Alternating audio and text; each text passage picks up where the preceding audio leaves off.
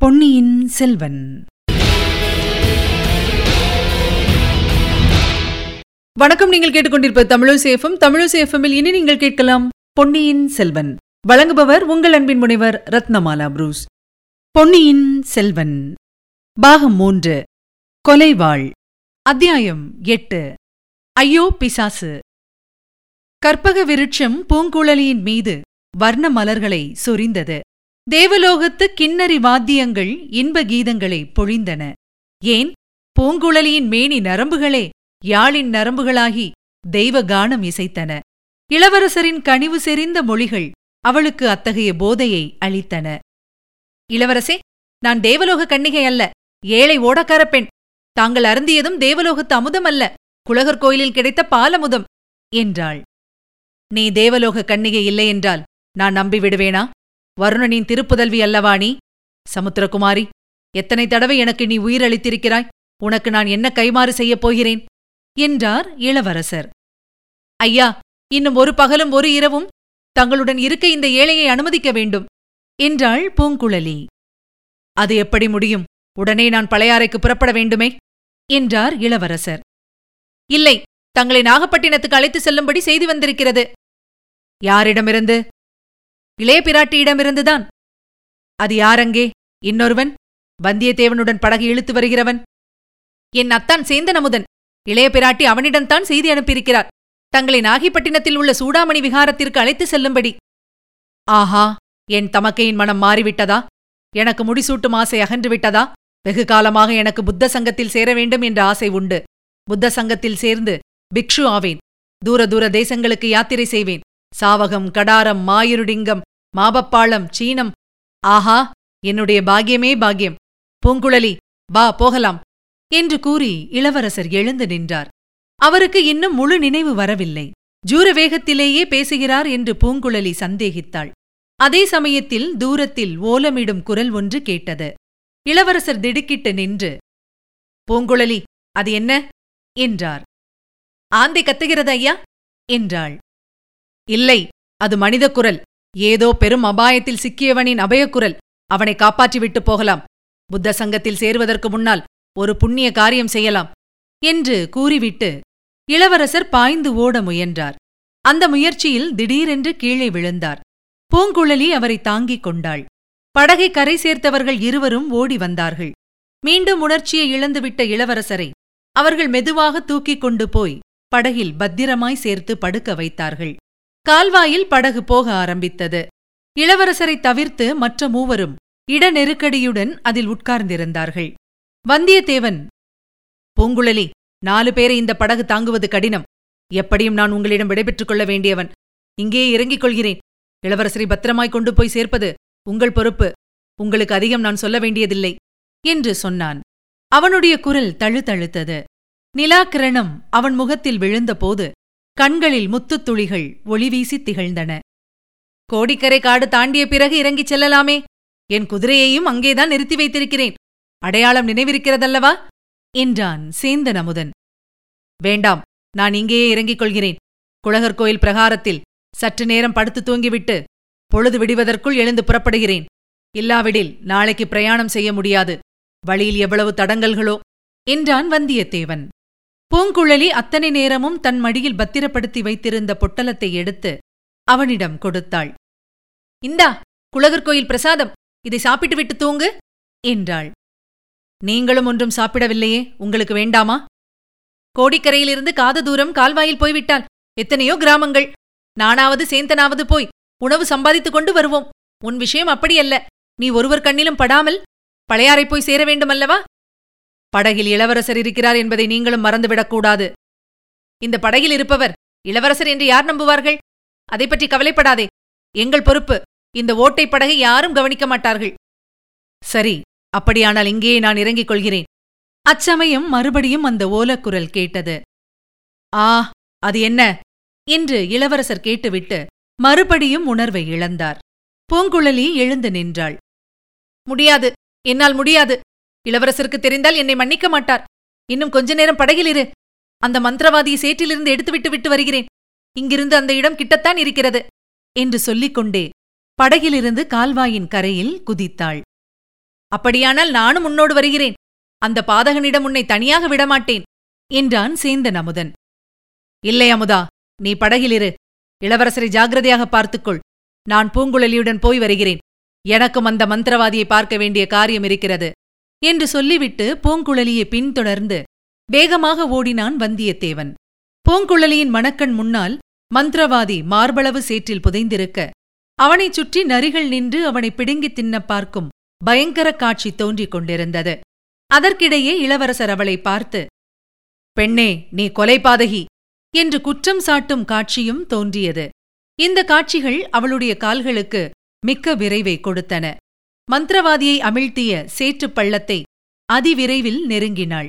அங்கே மந்திரவாதியை காணாமல் பெரும் ஏமாற்றம் அடைந்தாள். பின்தொடர்ந்து வந்த வந்தியத்தேவன் அவள் பக்கம் நெருங்கியதும் அவள் தயங்கி நிற்பதன் காரணத்தை கேட்டு தெரிந்து கொண்டான். வேறு ஒரு சேற்றுப் பள்ளமாயிருக்கலாம். கோடிக்கரையில் எத்தனையோ பள்ளங்கள் உண்டல்லவா? நீ மறந்து போயிருப்பாய் என்றான். புதரில் ஒரு முனையில் கட்டியிருந்த சேந்தன் அமுதனின் மேல் துண்டை பூங்குழலி சுட்டிக்காட்டினாள். பாவம் அவளால் பேச முடியவில்லை. சேற்றில் அமிழ்ந்திருப்பான் என்று நினைக்கிறாயா? இல்லை இல்லை. ரவிதாசனை அப்படியெல்லாம் கொன்றுவிட முடியுமா? அவனுக்கு நூறு உயிராயிற்றே தப்பிப் போயிருப்பான். என்று சொல்லிக் கொண்டே வந்தியத்தேவன் புதரில் கட்டப்பட்டிருந்த துண்டை அவிழ்த்து எடுத்துக் கொண்டான். பூங்குழலிக்கு ஆறுதலாக அவ்விதம் சொன்னானே தவிர அவன் மனத்திற்குள் ரவிதாசன் மாண்டுதான் போயிருப்பான். அவனுக்கு இந்த கோர மரணம் வேண்டியதுதான். என்ற எண்ணமும் தோன்றியது. இருவரும் அங்கே மேலும் நிற்பதில் பயனில்லை என்பதை ஒருங்கே உணர்ந்தார்கள். மீண்டும் கால்வாயை நோக்கி நடந்தார்கள். கால்வாயின் கரைகளை அங்கே இருபுறமும் மரங்கள் மறைத்துக் கொண்டிருந்தன. ஒரு மரக்கிளையை பிடித்துக் கொண்டு நின்று இரு உருவங்கள் எட்டிப் பார்த்தது தெரிந்தது.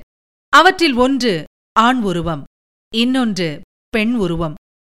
அதோ என்று பூங்குழலி சுட்டிக்காட்டினாள் ஆமாம் அவர்கள் யாரென்று தெரிகிறதா?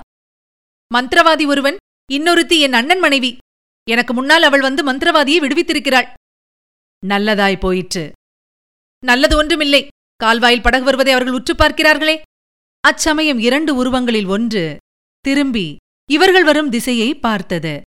உடனே இரண்டு உருவங்களும் புதர்களுக்கு அடியில் மறைந்துவிட்டன ஐயோ அவர்கள் நம்மையும் பார்த்து விட்டார்கள். பேசாமல் என்னுடன் வா. நான் ஒரு யுக்தி செய்கிறேன். நான் என்ன சொன்னாலும் ஆச்சரியப்படாதே. என்னை ஒட்டியே பேசு. என்றான் வந்தியத்தேவன். இருவரும் மேற்கூறிய உருவங்கள் நின்ற இடத்துக்கு சமீபமாகப் போனார்கள். அந்த இடத்தைக் கடந்து சிறிது அப்பால் சென்று கால்வாயின் ஓரமாக உட்கார்ந்து கொண்டார்கள். பின்னால் புதரில் மறைந்திருந்தவர்களுக்கு தங்கள் பேச்சு நன்றாய் கேட்கும் என்று வந்தியத்தேவன் நிச்சயப்படுத்திக் கொண்டான். பூங்குழலி இதோ பார் ஏன் கவலைப்படுகிறாய்? மந்திரவாதி செத்து ஒளிந்து போனான். போனதே ஷேமம் என்றான் வந்தியத்தேவன். ஐயோ என்ன பயங்கரமான சாவு! என்றாள் பூங்குழலி. கொலை செய்தது செய்துவிட்டு இது என்ன பரிதாபம்? ஐயோ நானா கொலை செய்தேன். பின்னே அவன் சேற்றில் விழச் செய்தது யார்? நீதானே. திடீரென்று அப்புறம் உனக்கு பச்சாத்தாபம் வந்துவிட்டது. தப்புவிக்கலாம் என்று வந்தாய். அதற்குள் அவனை சேறு விழுங்கிவிட்டது. தப்புவிக்கத்தான் வந்தாயோ? அல்லது செத்துப்போய் விட்டானா என்று பார்ப்பதற்குத்தான் வந்தாயோ? யார் கண்டது? உன்னை யார் என்னை தொடர்ந்து வர சொன்னது? வந்ததினால்தானே நீ செய்த கொலையைப் பற்றி தெரிந்து கொள்ள முடிந்தது. அடி கொலை பாதகி நானா கொலை பாதகி ஆம் நீ கொலை பாதகிதான் நான் மட்டும் யோகியன் என்று சொல்கிறேனா? அதுவும் இல்லை. நான் இளவரசரை கடலில் முழுகடித்துக் கொன்றேன். நீ மந்திரவாதியை சேற்றில் அமுக்கிக் கொன்றாய். அதற்கும் இதற்கும் சரியாகப் போய்விட்டது. நான் செய்த கொலையைப் பற்றி நீ வெளியில் சொல்லாமல் இருந்தால் நீ செய்த கொலையைப் பற்றி நானும் யாரிடத்திலும் சொல்லவில்லை. இளவரசரை கொன்றவன் நீதானா? சற்றுமுன் அவரை பார்க்கவே இல்லை என்று சொன்னாயே? வேண்டுமென்றுதான் அப்படி சொன்னேன். இனிமேல் அப்படி உன்னிடம் சொல்ல வேண்டிய அவசியம் இல்லை நான் கூறியதை ஒப்புக்கொள்வாயா மாட்டாயா? மாட்டேன் என்று மறுத்தால்? உடனே நந்தினி தேவியிடம் போய் நீ மந்திரவாதியை சேற்றில் அமுக்கிக் கொன்றதை கூறுவேன். நான் செய்த கொலைக்கு சாட்சியம் இல்லை உன் கொலைக்கு சாட்சியம் உண்டு. நந்தினி என்னை என்ன செய்து விடுவாள்? வேறொன்றும் செய்ய மாட்டாள். உன்னை பூமியில் கழுத்து வரையில் புதைத்து யானையின் காலினால் இடரும்படி செய்வாள். ஐயோ என்ன பயங்கரம்? வேண்டாம் என்றால் நான் கூறுகிறபடி செய்வதாக ஒப்புக்கொள். என்ன செய்ய வேண்டும்? அதோ உன் அத்தான் கொண்டு வருகிறானே. அந்த படகில் ஏறிக்கொள். இரண்டு பேரும் நேரே இலங்கைக்கு போய்விட வேண்டும். அங்கே போய் உன் இளவரசரை நினைத்து அழுது கொண்டிரு. எதற்காக நான் இலங்கை போக வேண்டும்? இங்கே இருந்தால் உனக்கென்ன? ஆ நீ போய் பழுவேட்டரையரிடம் என்னை பற்றி சொல்லிவிட்டால்? அவருக்கு என்ன இருந்தாலும் இளவரசர் பேரில் அபிமானம் உண்டு. என்னை பழிவாங்க பார்ப்பார். எனக்கு இந்த உலகில் இன்னும் கொஞ்சம் வேலை இருக்கிறது. அட பாவி இளவரசரை நீ ஏன் கொன்றாய்? அதையாவது சொல்லிவிடு. சொன்னால் என்ன? நன்றாக சொல்லுகிறேன். இளவரசரும் அவருடைய தமக்கையும் சேர்ந்து ஆதித்த கரிகாலரின் ராஜ்யத்தை பறிப்பதற்கு சதி செய்தார்கள்.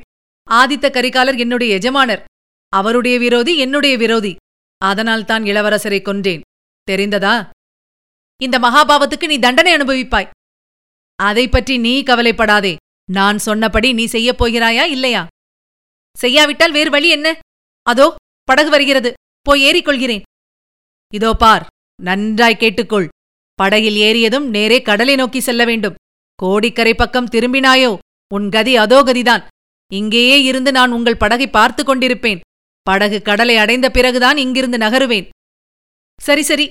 இங்கேயே இரு. உன்னை நூறு நரிகள் பிடுங்கி தின்னட்டும். வந்தியத்தேவன் செய்த சமிக்ஞையை பார்த்துவிட்டு பூங்குழலி அங்கிருந்து விரைந்து போய் படகில் ஏறிக் கொண்டாள். படகு மேலே சென்றது.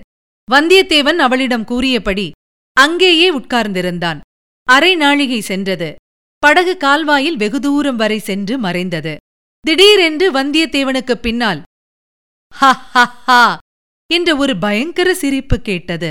வந்தியத்தேவன் திடுக்கிட்டவன் போல பாசாங்கு செய்து சட்டென்று எழுந்து நின்று பார்த்தான். மந்திரவாதி புதர்களுக்கு மத்தியில் எழுந்து நின்று பேய் சிரிப்பது போல பயங்கரமாய் சிரித்தான். ஐயோ பிசாசு! என்று அலறிக்கொண்டு வந்தியத்தேவன் அங்கிருந்து ஓட்டம் பிடித்தான். இதுவரை நீங்கள் கேட்டது பொன்னியின் செல்வன். வழங்கியவர் உங்கள் அன்பின் முனைவர் ரத்னமாலா புரூஸ். மீண்டும் அடுத்த அத்தியாயத்தில் சந்திக்கலாம். இணைந்திருங்கள் மகிழ்ந்திருங்கள்.